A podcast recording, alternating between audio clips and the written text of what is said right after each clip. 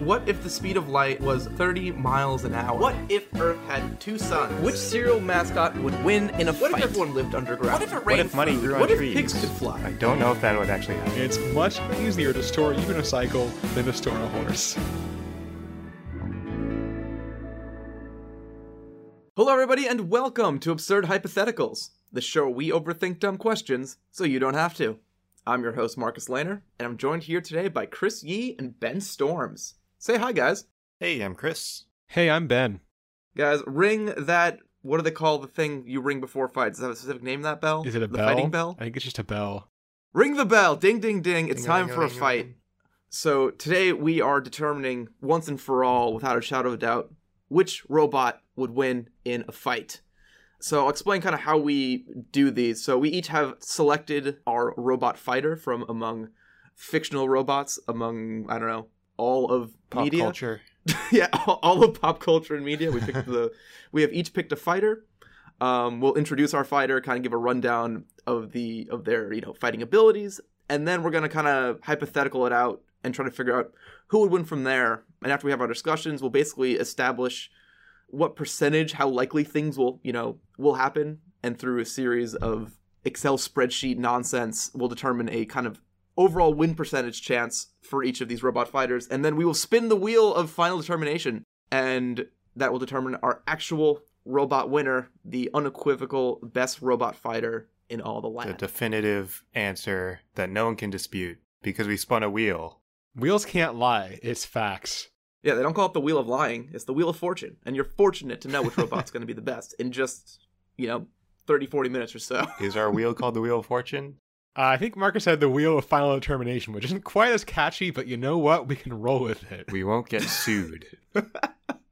Ben, why don't you um start us off with your fight before I start naming more things? yeah, that's a good call. So I went with the Terminator. I want to I want to point out that we are going with the Terminator. Terminator can be kind of a generic.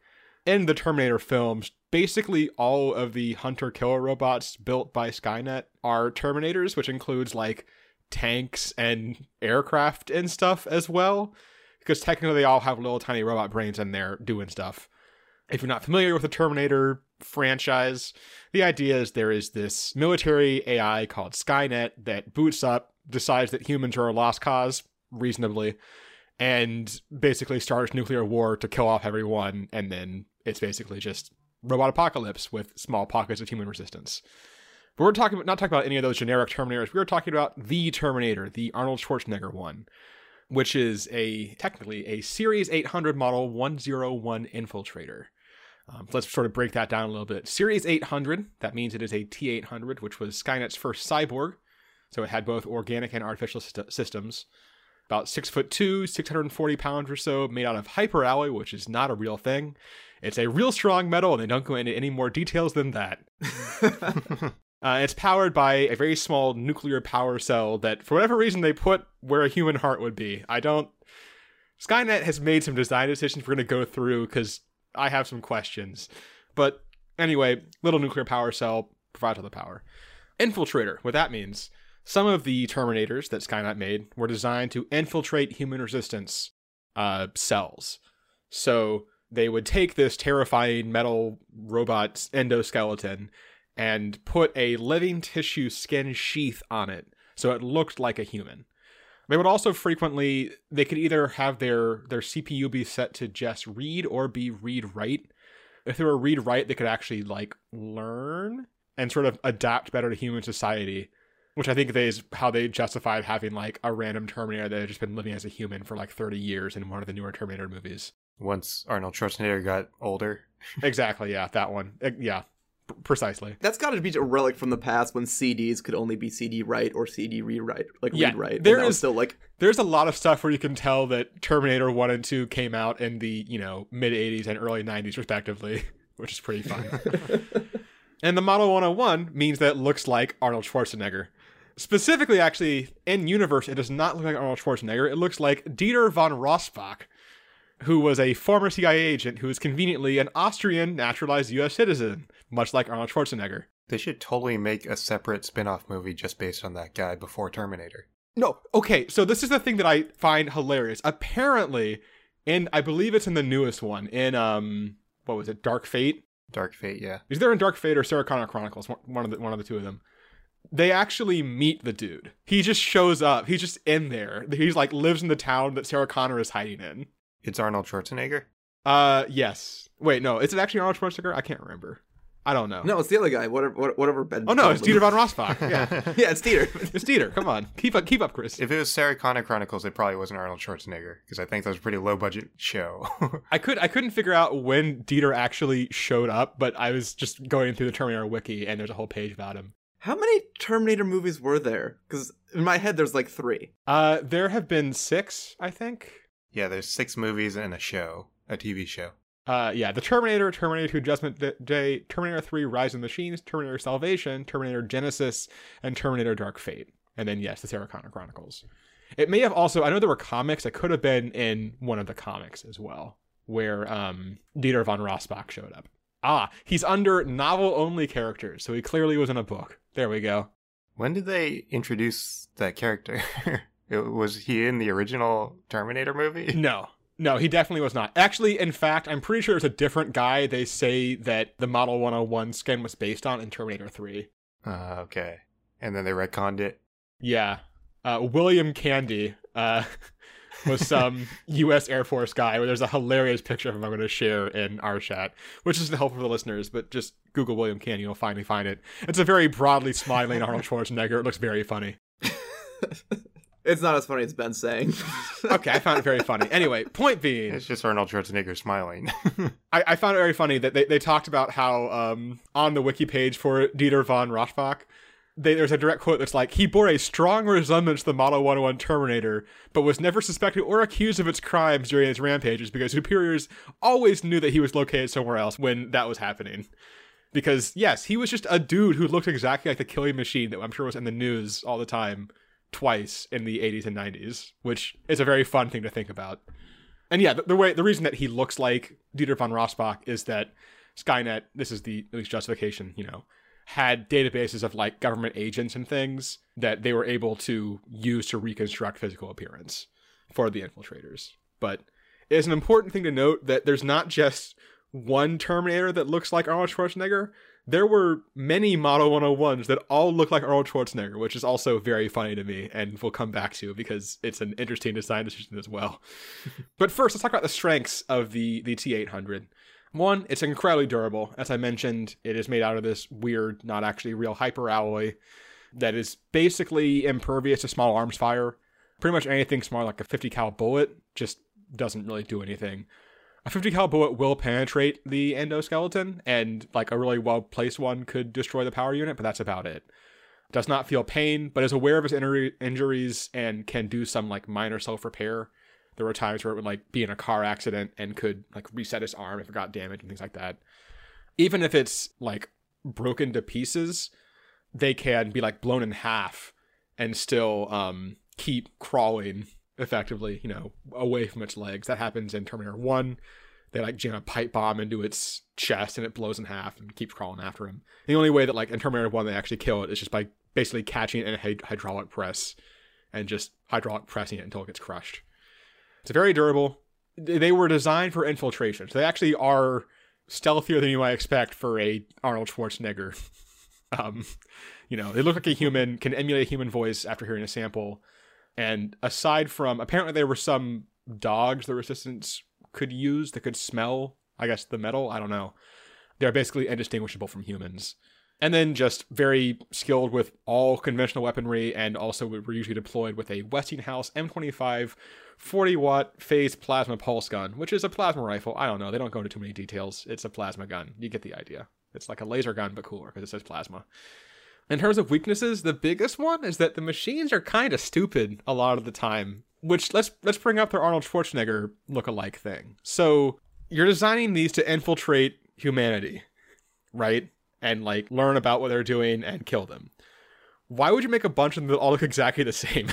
yeah, Linda Hamilton or Sarah Connor like immediately recognizes him as a Terminator. right, exactly. It's like, oh hey, you look like Arnold Schwarzenegger, who by the way, not exactly the most, you know, nondescript person. Well, maybe they thought there were a lot of him because there was just a lot, there were just a lot of Arnold Schwarzenegger posters floating around at that time. Apparently. This guy's everywhere. It's perfect. The other thing, in terms of Skynet slash the machines being kind of stupid, their first attempt at infiltrators was not using living tissue. They basically just put a rubber suit on an endoskeleton, which unsurprisingly did not work at all. yeah, I, I don't really have much to say about that aside from that was a really stupid idea, Skynet. You should be ashamed of yourself. I prefer the term skin sheath that you used before. Yeah, skin sheath is a good one. And then also in terms of like when they were hunting down Sarah Connor, so they send him down. He knows her name and that she's somewhere in LA. So he literally just grabs a phone book and starts going through the phone book, killing anyone named Sarah Connor, including like I'm pretty sure a young girl. Like they had no information aside from Sarah Connor is somewhere in this city at this time, so just get killing, which isn't exactly the most like I mean, that's a good plan. There can only be so many. it's it's you know this is what we refer to as a breadth first search which is eventually effective but maybe not the most effective way to go about things. But just generally it is a robot and it is you know very much robotic. It has a task and it tries to do that task in a methodical fashion. Eventually because they had that read write mode if it were around for long enough if we were saying this was like an established terminator who had been living in society it would be a little more you know intelligent. But they kind of just have a task and they try to do that task in a relatively straightforward manner which is easy because they're a six foot two 640 pound killing robot so it's not a bad strategy it's just not the smartest strategy but that's you know that's that's the terminator right it's a killing robot it kills That's good for a fight. it's not a bad thing for a fight yeah, it is definitely it is definitely a good baseline to try and have to cross. Yeah. Uh oh, I forgot who said we're gonna go next. Uh, I was going to go next. Chris, what'd you do? So, my robot fighter is Astro Boy. If you don't know who Astro Boy is, it's a little robot boy that's like, he's been in like mangas and animes and stuff. He's a pretty like classic character. But um, Astro Boy was created by Osamu Tezuka in 1952, and he was actually originally called Mighty Atom, and it started as a manga, and eventually it turned into an anime, and it got so popular that they sold the rights to the U.S. to air episodes in the U.S. Um, they didn't sell the rights to the U.S. government, Right, the way it worded the, the U.S. government owns Astro Boy now. But in the process of selling the rights to air in the U.S., they changed the name to Astro Boy. Mighty Atom is a much better name in my opinion, personally. Yeah, Mighty Atom is a pretty good name, but it didn't stick. Astro Boy became way more popular. And in researching Astro Boy, I actually is a lot of like I had a lot of difficult time doing it because there's so much different stuff to watch and consume. Like there's the original manga which is 23 volumes. There is a 1963 anime which is 193 episodes, which actually considered like the first official anime ever. Like it basically established what anime is, which I thought was pretty cool. In 1964, they had a tie-in movie to that show. In 1980, they had another anime that was 52 episodes. In 1987, there was a 20-issue American comic book series. In 2003, there was a 50-episode anime. And then in 2009, there was a 3D animated movie. So I did not watch all of that because that is a lot. What? Come on. I watched like seven or eight episodes of various, like the three shows, like random episodes of those. But Chris, you had all week. I had like two days. Yeah, we had two days for this one. kind of a big ass. You had like two whole days. Why didn't you watch it all? so I watched the seven or eight episodes, and I also watched the 2009 3D animated movie, which I regret watching now because it wasn't that great, and I really didn't use that much of it. So Oh, and it was the longest of all of them because it was a movie. So of the show, I watch. I tried to watch like the first episode of each show, the three shows, just to see like their take on his origin. For the most part, they're pretty much the same, all three of them, like in terms of how he was born. So his origin story is basically he's a boy named. I guess in the original show, his Japanese name was Tobio, but in the American version, they changed it to Astor Boynton. I guess they wanted the pun. that's. I, does that even count as a pun? Like that's I don't know. It just it sounds like Astro Boy. I, yeah. I hmm. and then like in the in the later shows, I think they just changed his name to Toby. But he is in a car crash and he dies, and his dad, Dr. Tenma, is like grief ridden and he decides to he's actually the head of the Ministry of Science and he decides to rebuild his son as a robot. And for some reason he gives his like he, he's successful and for some reason he gives his son a bunch of weapons. I don't really know why. he never wants him to die again. well, in the 2009 movie they explain it because he doesn't die in a car crash, he dies like a robot kills him. And then he says like, "Oh, I gave him all these weapons so he can defend himself and it won't happen again." But in the shows, he dies in a car crash and they just don't explain it. I, I love the idea that the only way that the father could do this is with a large government grant that involved like turning him into a military application. That's my headcanon. I'm going to stick with it. I mean, pretty much like it is government funded, I think, but they don't. I think like in the final stages of building him, they like tell him to shut it down, and then he defies them and builds it anyway. Oh. And that's how that happened. But yeah, so Astro Boy, his thing is he fights evil and he protects humanity using his weapons and such. So I also watched the last episode of the first and second show. I couldn't find the last episode of the third show, but I just wanted to see like how they ended. The last episode of the first show is ends kind of interestingly. So I guess the theme of the episode is global warming. They're like global warming is a thing and the humans have to leave Earth, so they like they just take off into space uh, in rockets, and all the robots stay on Earth. And Astro actually becomes the president of Earth, dealing with all the Earth issues with global warming and stuff. And he solves, he temporarily solves it by throwing like a a dry ice bomb into the ocean. that temporarily solves it, but then it, it kind of comes back again. And eventually, at the end of the episode, he ends up solving it by flying this device into the sun, and he sacrifices himself by flying into the sun. And that's how he dies. Weaknesses. The sun. Sun. the sun. not sunlight, not like a vampire, just the sun. yeah. Nuclear fusion weakness. The last episode of the second show is actually pretty dark, I think. I don't think they actually planned on this being the last episode because it wasn't really that conclusive in terms of like the whole series, but he basically goes on a mission to steal the plans of a prototype of a robot that has like a bomb built into it. And he tries to steal the plans before they can actually build it.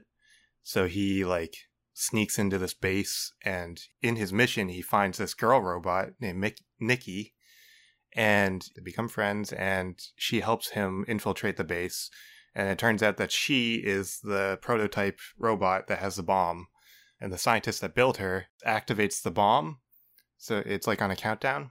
But then Astro, I guess, foils the scientist's getaway. So he's like stuck there with the bomb as well, and he convinces him to disarm the bomb. But in order to do that, he has to disassemble Nikki in front of Astro, who has fallen in love with Nikki. And you see like this little girl robot get taken apart in front of him, and it's actually pretty creepy. and it ends with Astro so that's successful, and the arm the bomb is disarmed. But it ends with Astro. He ends up saving her legs, and he replaces his own legs with hers for some reason. it's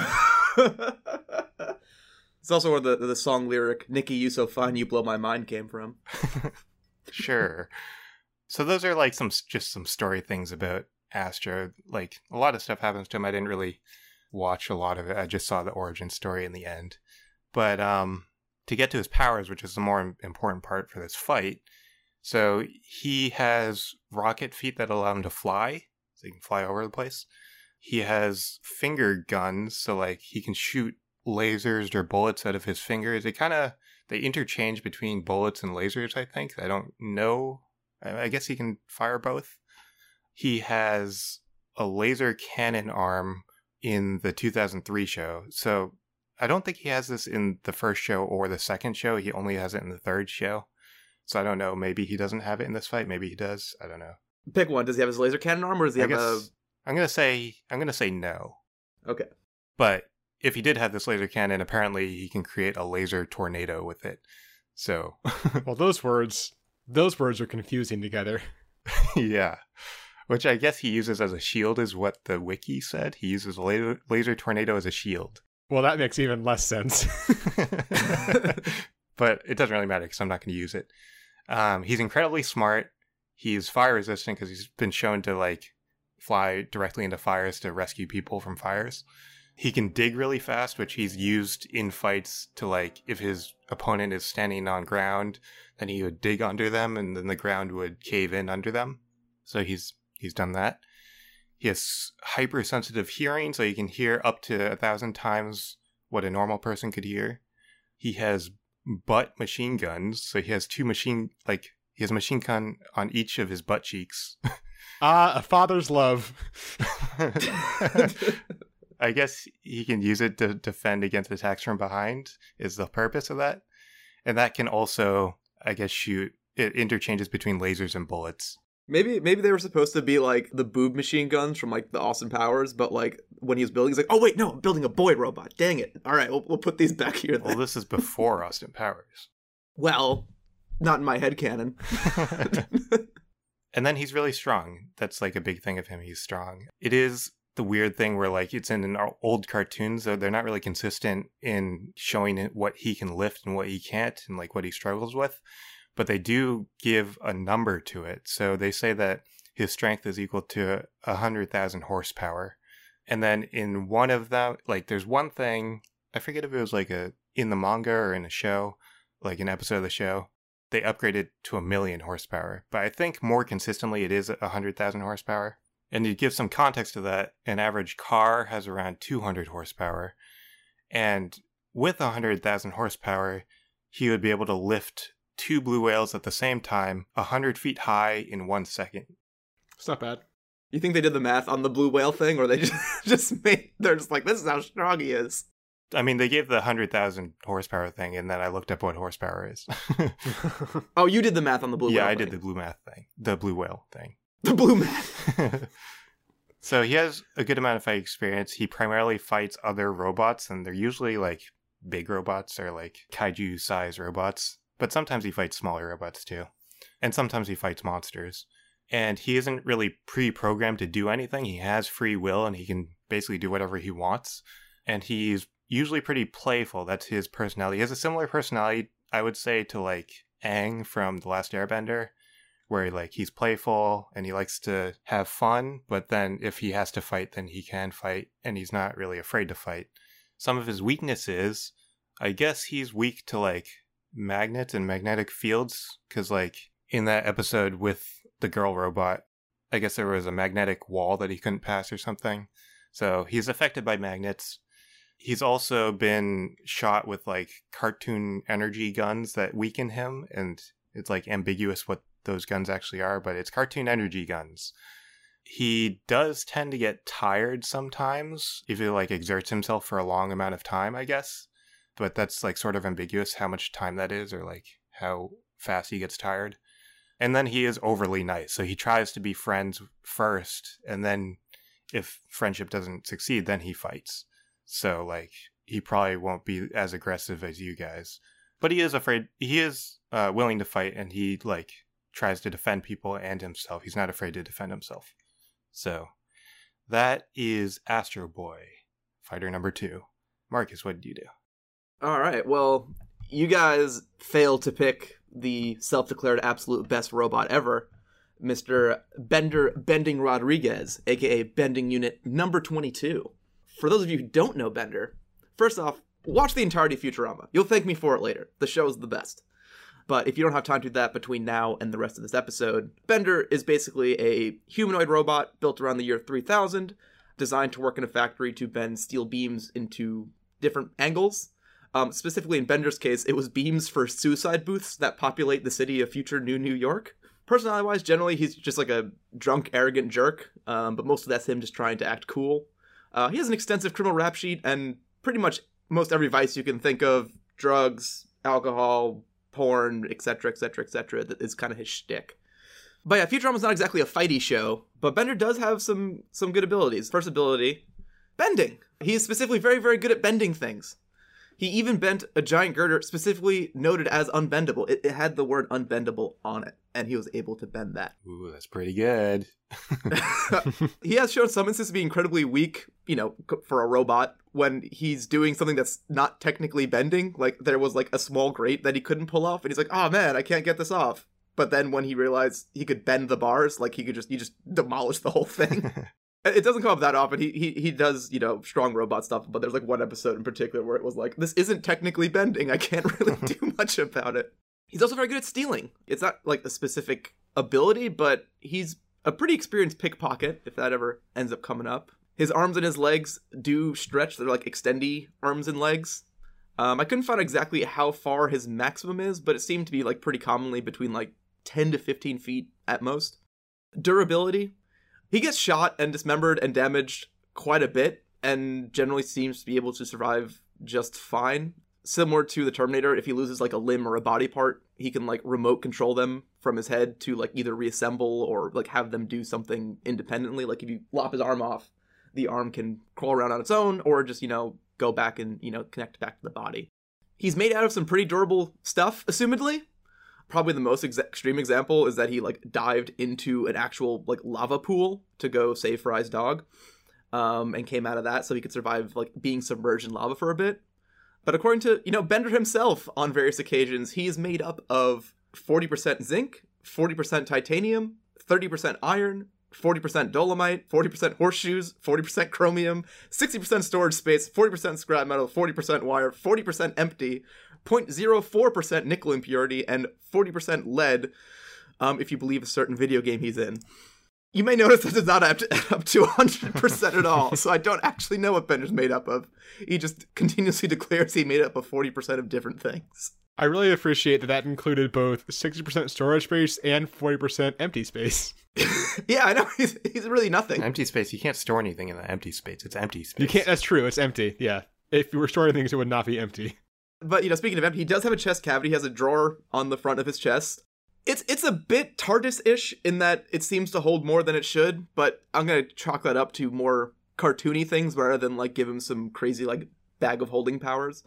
It is a pretty strong cavity. Like he's been able to contain bomb explosions within himself. Actually, on multiple occasions, it does. He does like two or three times over the course of the show, where he puts a bomb inside his um, chest cavity and explodes. And he doesn't come out great, but he does survive each time. His eyes can telescope out to like zoom in on things. He can turn his feet into roller skates. He can burp fire, usually immediately after drinking out, you know, a beer or something. He can shit bricks, like literally. and I didn't realize this was like actually like a recurring gag in the show. But when he's surprised, he literally like shit a, a physical brick, and it's happened like seven or eight times of it over the course of the show. So that is a straight up power. It's on my list. and of course, the most important, he's got a shiny metal ass, as per his catchphrase. That he would like you to bite. exactly. Um, he, he has some weaknesses. Um, sobriety. He he runs on alcohol fuel. So if he does not drink, he actually becomes like drunk slash hungover. So he'll get five o'clock rust shadow and, and act drunk if he's not drinking. But he can also get drunk, so he kind of just can be on either side of the scale. He's also weak to magnets. He doesn't stop functioning, but it removes his inhibitions and he starts kind of living in his desire to become a folk singer if you put magnets near his head. And he has one last weakness that he has solved, but it's still kind of an inconvenience for him. For a while, he could not get up off his back if he fell exactly backwards, kind of like a turtle. But then there's an episode where he fell on his back and he was about to die, and a turtle that also had fallen on his back right next to him showed him how to roll over onto his front. so he can get back up, but it does take him a minute if he falls exactly behind his back and not slightly on his side. Futurama is great. Futurama is Futurama's great. an amazing show. Just go watch it. But yeah, I mean, his main stuff is that he's got these extended arms and legs, and that he's really quite strong. Like, I don't know sure how many horsepower it is because I don't have a number for that. But uh, he could definitely bend you up, and that is um that is Bender.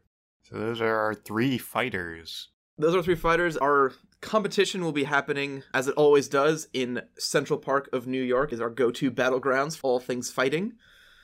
So the way I kind of like to start this is who do we think would end up pairing off first? I feel like it will probably be well, it depends on who the Terminator like what's his goal. Right. Because he needs to terminate someone. Yeah, you're definitely the most mission driven, You're the most programmed. Right. At least prone to uh, hesitancy. Yeah, it's kind of unfortunate because in theory he could stay back, but also if he's assigned to kill one of you, he's just going to try to do that. So the whole hiding in plain sight thing doesn't really come into play as much as I kind of hoped it would. Yeah, how do we decide who he's assigned to kill? It could be a coin flip. Which one of us is most like Sarah O'Connor? um, probably me. Probably. Astro Boy is partially human, kind of vaguely. No, he's not. He's he's fully robot. Oh, well, man, his dad didn't do a great job, huh? All right. Um, I mean, I guess he has human personality.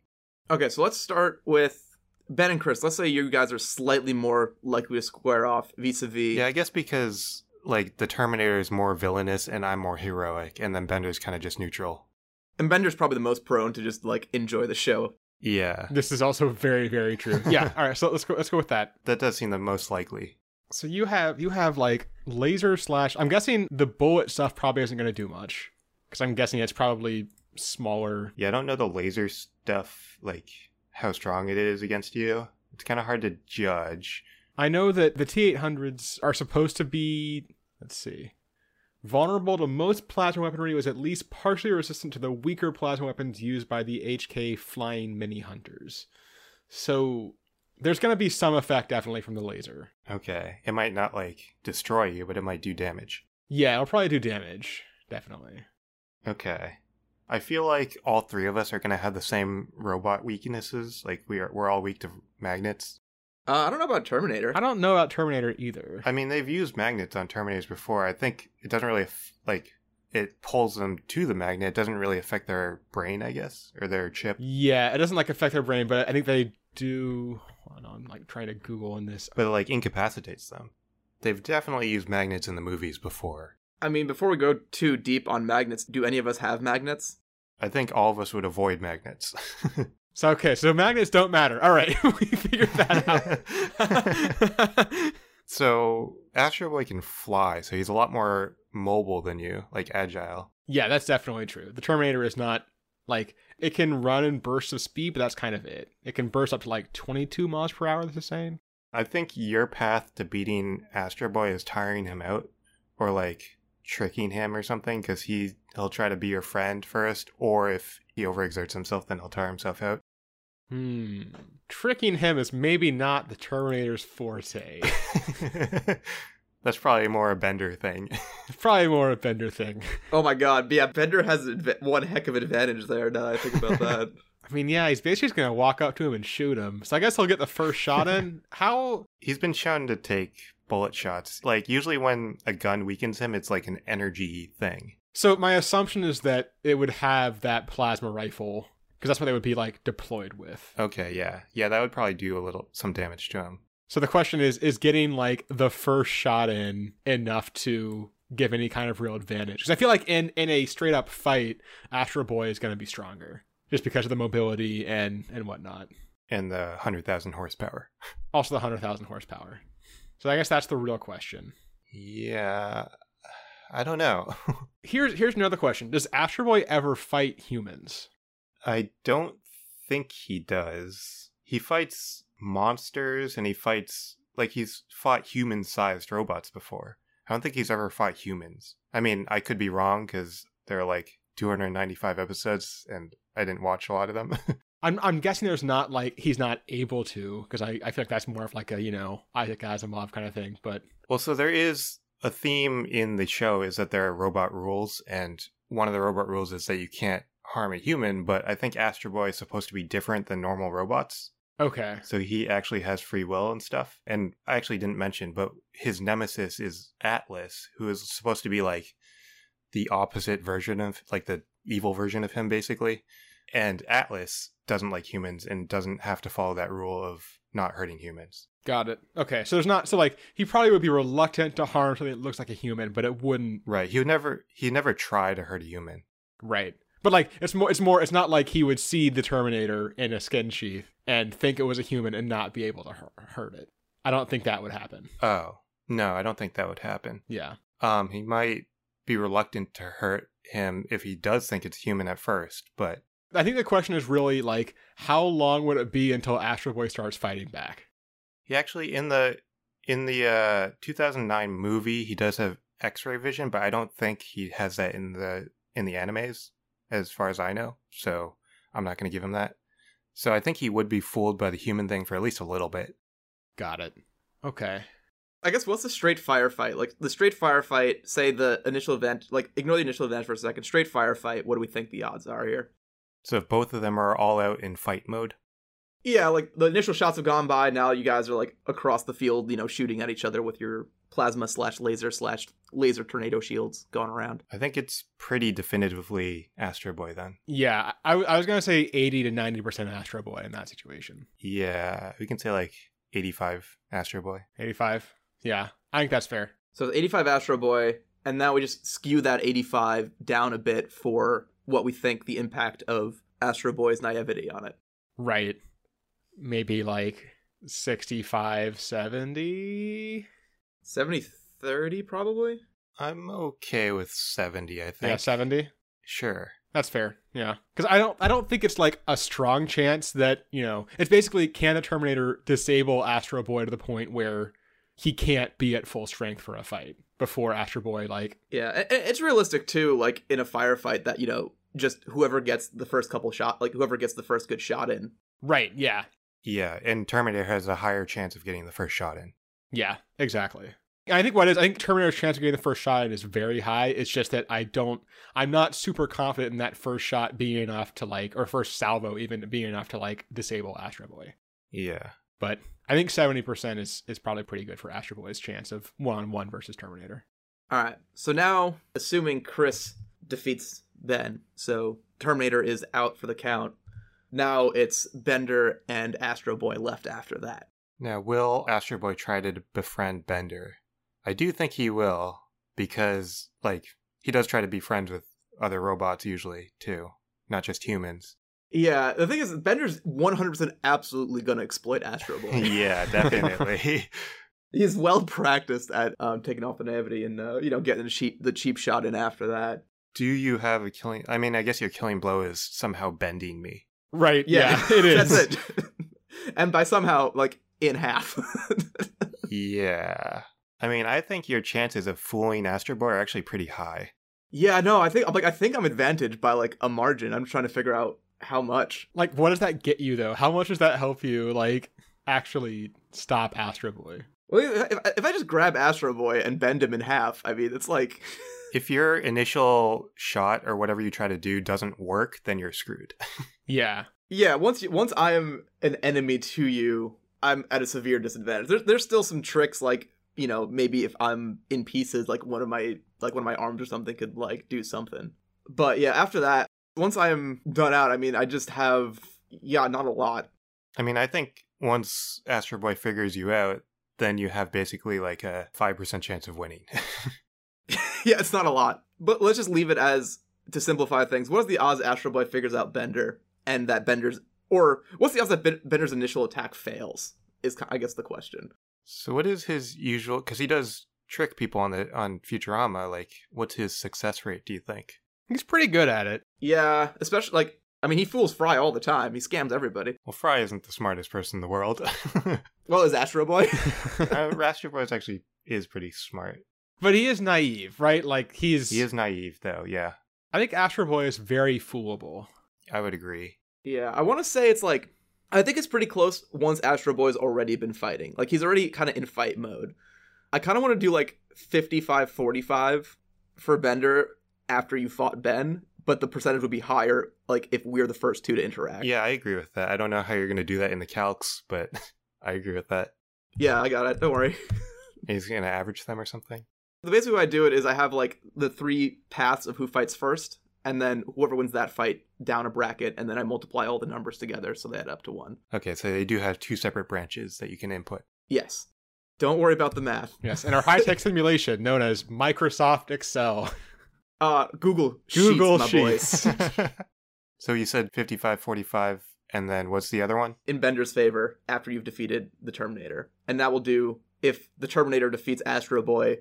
This one's pretty straightforward. I think. I think this one's like 85 15 like 90 10 yeah, like 90-10. It's Yeah. a it's a pretty pretty clean sweep, I think. You're not gonna fool the Terminator. yeah, the Terminator I think is pretty much incapable of being fooled. like that's yeah. Yeah my, my my my ranged weapon is shitting a brick and throwing it at you. Although he does have a, he does have a laser cannon in like one episode but i left that off my list. Yeah, that's fair.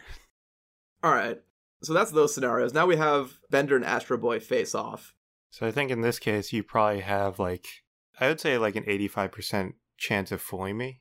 yeah and then like let's take maybe five off for like a, a chance my initial bending does fails maybe.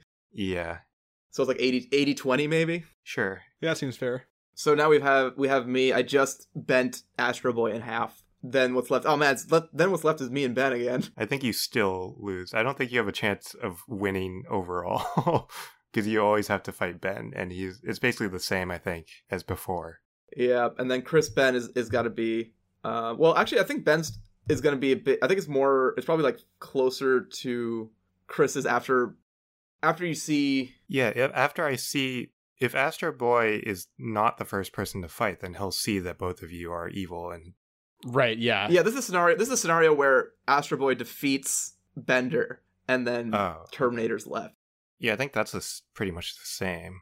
Yeah. Yeah. that's gonna be. I'm gonna leave that the same as as the. I don't think there's any real difference there because I, I think it's not like Astro Boy would be in like kill mode and just immediately. But then the scenario where Bender and Terminator are fighting the first time, and then ben, uh, Astro Boy's just sitting back and watching, I think he wins in both cases because he'll see that both of you are evil. So I would say that Bender could play off killing the Terminator as self defense. I I think it's Astro Boy's guard be up a little bit more, but I think it's still Oh, actually, I do. That is actually a good point because Astro Boy is now attacking this robot. Bender could definitely play the victim.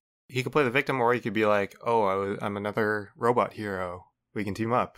right. Yeah, both of those were very in Bender's character. So Yeah, so well, not that this is a likely scenario, but if I'm able to defeat the Terminator, right. I have a very good chance. I, I'm gonna give it. I'm gonna give it 90-10 against uh, against Astro Yeah. Boy there on the 10 percent chance that I, I I get there. that Bender Bending Rodriguez defeats a T eight hundred. Yeah. God, every time you say T800, I'm like, man, Texas Instruments has come a long way from It calculators. is. It is. Yeah, that is a fun alternate universe Terminator timeline, isn't it? Where the, T- the TI-83. yeah, Skynet was actually just a Texas Instruments like their attempt to make like a web app. All right. So now this next one's gonna be um, after uh, the Terminator destroys Bender. It's Astro Boy versus Terminator. So it was 30-70 in Astro Boy's favor before. It's got to be a little more. More towards Astro Boy. Yeah, I think it's at least I'd say like 85-15 at that point because he's just in full on. You know, I mean, that's what we said before you were able to fool me. right? That's what we said for just all out kill mode. Yeah. All right, time to crunch those numbers. Yep. Oh, and the last. Yeah, I'll crunch the numbers, and then we'll we'll spin the wheel, which I guess will be the next thing that happens in this episode. So tallying results, everybody. Beep boop pop. Do do do do do do do do do. Okay, guys, this is a tight one. I've done up the odds here. With the least chance to win on the spinning wheel of final determination, it is Bender, unsurprisingly, but not by that much. Bender has a 28.3% chance of success here. Wow. Next up is the Terminator at 34.5%. And Astro Boy does have the highest chance of winning at 37.2, but really it's anybody's game. Man, we really just need Astro Boy to be more jaded, and then he's, it's a clean sweep. But Yeah, I really only have like one fight that I'm ultimately favored against, which is against Astro Boy, but it is the most likely scenario that first off, Astro Boy and Terminator face off, and that Astro Boy wins, and that puts me in the best spot. right, yeah, fun little rock paper scissors we got here. Yeah, this is like the most rock paper scissors we've had. Yeah. All right, time to time to pull the wheel up. Yep, I'll pull the wheel up. And this time, we haven't done this in the past, but I'm actually going to try recording this. And if you want to watch the wheel spin, go to YouTube and we'll have, you can watch the video version of this episode and watch it with us. if you if you desperately need to watch the to go back in time and get relive that suspense, Yeah. but it's also a good excuse to go to our YouTube channel and subscribe and um, like, uh, uh, comment, subscribe, like, comment, subscribe. Is that what the YouTubers say nowadays? ring ring the bell. Yeah, there you go. Yeah, do all that. Smash that bell. That's the the fight bell. Oh, this is wonderful. Oh god, there's pictures of them on there. Okay, here's the wheel with our fighters. We got the Terminator, Bender, and Astro Boy.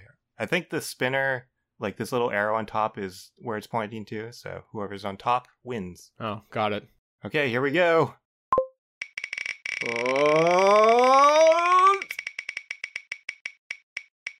Oh, Oh! Terminator. Oh, it's the Terminator. Terminator. Almost so Bender. close to Bender.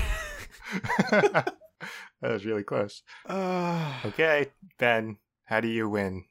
Yeah, Ben, explain, describe your ultimate victory. This is how it actually happens. So, there is a crackling in Central Park as a ball of energy forms. I never talked about the Terminator coming back in time and how they do all that, but it comes back in time. You get the idea. Ball of energy forms, there's a flash of light, and then suddenly there is a naked Arnold Schwarzenegger with a plasma rifle. I'm gonna say he like kills a hot dog guy and takes his clothes just so we don't have naked Arnold Schwarzenegger for all of this, just to spare people that. Good call. Good call. But now I have naked hot dog guy. He's dead. It's fine. Don't worry about it. He killed the hot dog guy. He did not take his clothes. He just killed him. Yeah, just kill him. Just no reason. Yeah. We had the fun uh, first person shot where you see target acquired Astro Boy, a little picture of him, little vital signs. It notes his little butt cannons and things. So the Terminator is prepared. And I think, you know, there's no stealth involved really. Terminator just walks calmly forward. Astro Boy starts, you know, hey friend, how's it going? You know, I don't know how Astro Boy sounds, but that's probably close enough. And the Terminator just walks straight up and just shoots him in the face. And Astro Boy goes, oh, that wasn't very nice. And they he shoots him again. I think that's kind of it. Because otherwise, if anything else happens, Terminator probably loses this fight. So Yep. we're going to say that just that, that does it. And I think that Bender does. I do get to have my fun moment where Bender sees this and says, oh, hey, fellow Terminator. It's me, Bender, the T 150. and starts, you know, he starts like humming the theme song. He's, you know, you know, dun dun dun dun dun. He's, you know, trying to really, really play it up.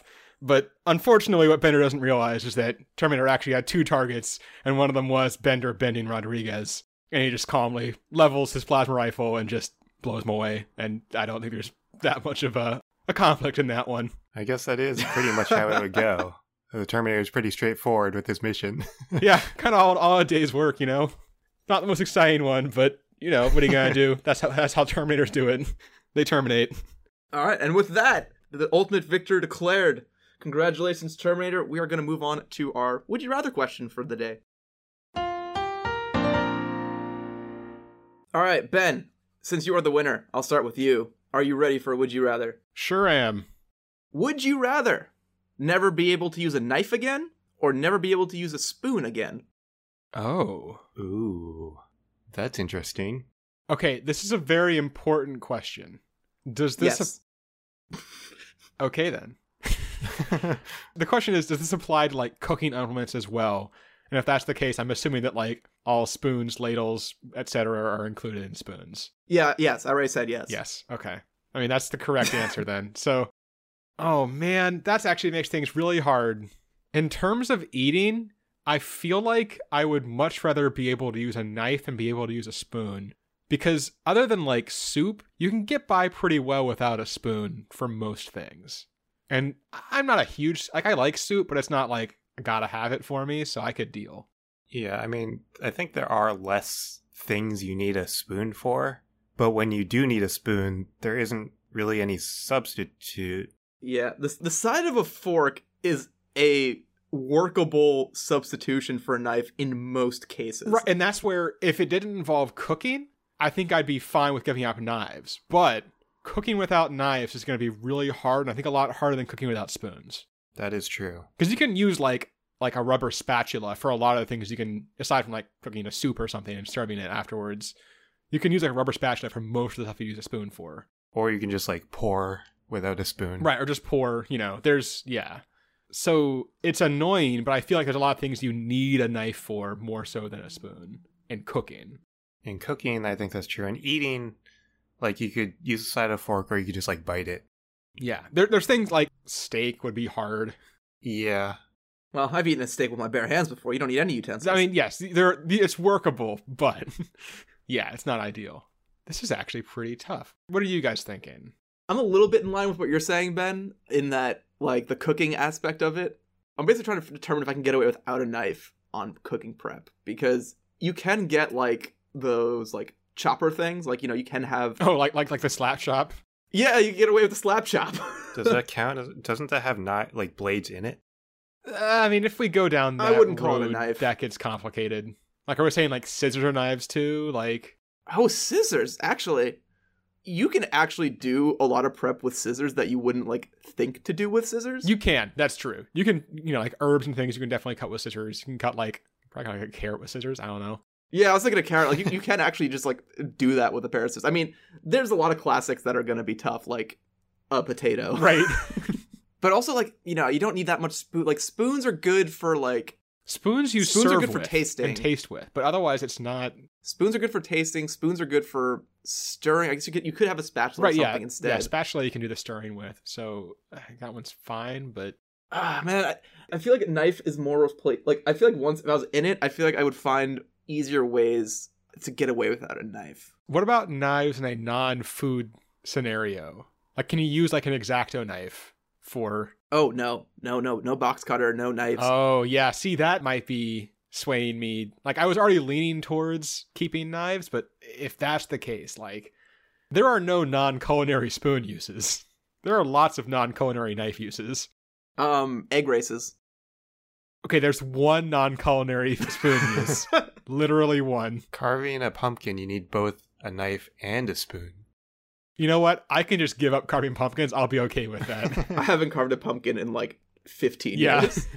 All right. I, I think I'm leaning pretty heavily towards losing the spoons, personally. Does anyone have a strong counter argument? Well, I mean, your main, I think both of your main reasons for that are because you cook. I don't really cook that much, so I'm looking at it purely from like a food, like eating food perspective. How much do you like soup, though? Because that's really the question you have to ask yourself. I mean, I I could give up soup. I think I like soup. but- Cereal though? Do you eat cereal? cereal too, but I don't really eat cereal that much anymore. I used to like cereal a lot. Actually, you could definitely do cereal. Cereal, I think you could get away with a fork because I just drink the milk out of the bowl afterwards anyway, so you could get away with that. I mean, it is better like having them together, the milk and the cereal. oh yeah, no doubt. you could also do you could do like ramen. You know, use chopsticks for the noodles and drink the soup like from the bowl afterwards. Yeah, that is the thing. You can you can just drink from the bowl. You didn't want to do that with like a beef stew or something. That'd be a little bit weird, but technically you could. Yeah, I guess I agree with you then. I'll give up the spoon because you can still do things without the spoon. Like, I think there are things that you can't still do without a knife if you don't have a knife. Right. Or there are at least the extra complication is much higher than without having a spoon for the spoon things. Yeah. yeah, I think we've all convinced each other that there's probably one spoon argument that we're missing. Like, uh, you got to use spoons for this. That is just like, oh snap, that changes the conversation again. But from what we've thought about right now, it's I agree. All right, I'm voting for knife. Uh, get rid of no spoons. No spoons. Spoon, spoon's gone. Get out Get spoons. rid of no spoons. Live by the spoon, die by the spoon. there is no spoon. yeah, we we had to make the joke. There is no spoon, but there is in the Matrix this thing called Patreon. You can go to www.patreon.com slash absurd hypotheticals and you can put your money in there. And what that does is it makes the money come to us. And with that money, we make more show, which means you have more show to put more money in, to bring it to us, to make more show, to put more money in. Or we buy spoons and knives so we don't have to worry about it. You know, we don't have to choose anymore. Yes, it's a cycle. So really, ultimately, your money comes back to you in theory. So it's like free money. So you might as well jump into our Patreon, and then you know you'll you'll see those returns come someday. I want to make it very clear we are not a pyramid scheme.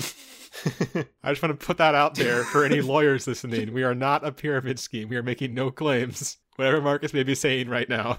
But yes, Patreon is a way to support the show with your hard-earned dollars. Uh, we appreciate your support. You also get access to our monthly behind-the-scenes content, um, our bonus content. It's no longer quite exactly behind the scenes; it's just stuff, but it's all good. It's all there. Yeah, if you'd like us to hear us be somehow less focused than this, please become a patron and listen to those episodes. And then other things you can do, send us questions. We are very clearly running out of would you rather questions, so those would be awesome to get from listeners. Uh, also, just main episode topic questions. If you have a cool idea for a hypothetical, we'd love to hear it and we'd love to do it as an episode. So send it our way. Best is probably via email to um, absurdhypotheticals at gmail.com. And if you want to support the show in non monetary way, leave us a review. It's a great way to help build the show via all algorithms and stats and things. And I know when I check out a new podcast, I check the reviews and hope there's many of them that are very good. And then I'm like, well, if other people like it, I'll have to like it. It's got to be good. Also, just tell people about us. That's a good yeah, one too. Yeah, that's actually a really big one. It's a pretty big one. if you use one of the fun facts you learned on this show, like at a party to impress your friends, and they immediately counter as they should with, why the heck do you even know that? Blame it on us. Be like, oh yeah, sorry, I listen to this silly podcast. It's actually pretty good. It's called Absurd Hypotheticals. They do like weird sciency things and hypotheticals, and you should check it out. And then they'll also know a bunch of weird facts, and then you guys can have weird fact competitions. Except you'll have the same facts. You're both listening to our show, so it's gonna be pretty even, And pretty weird. and you might need the wheel of final determination to establish a clear winner. Not the Wheel of Fortune. Not the Wheel of Fortune. Also, for any lawyers listening, legally distinct. All right, but in any case, for you lawyers listening to everybody else, you can listen to more of our legally questionable antics next week, where we answer the following question. Not only are we answering a cool question, we're one upping this episode because it's not just a robot fight, it's a giant robot fight.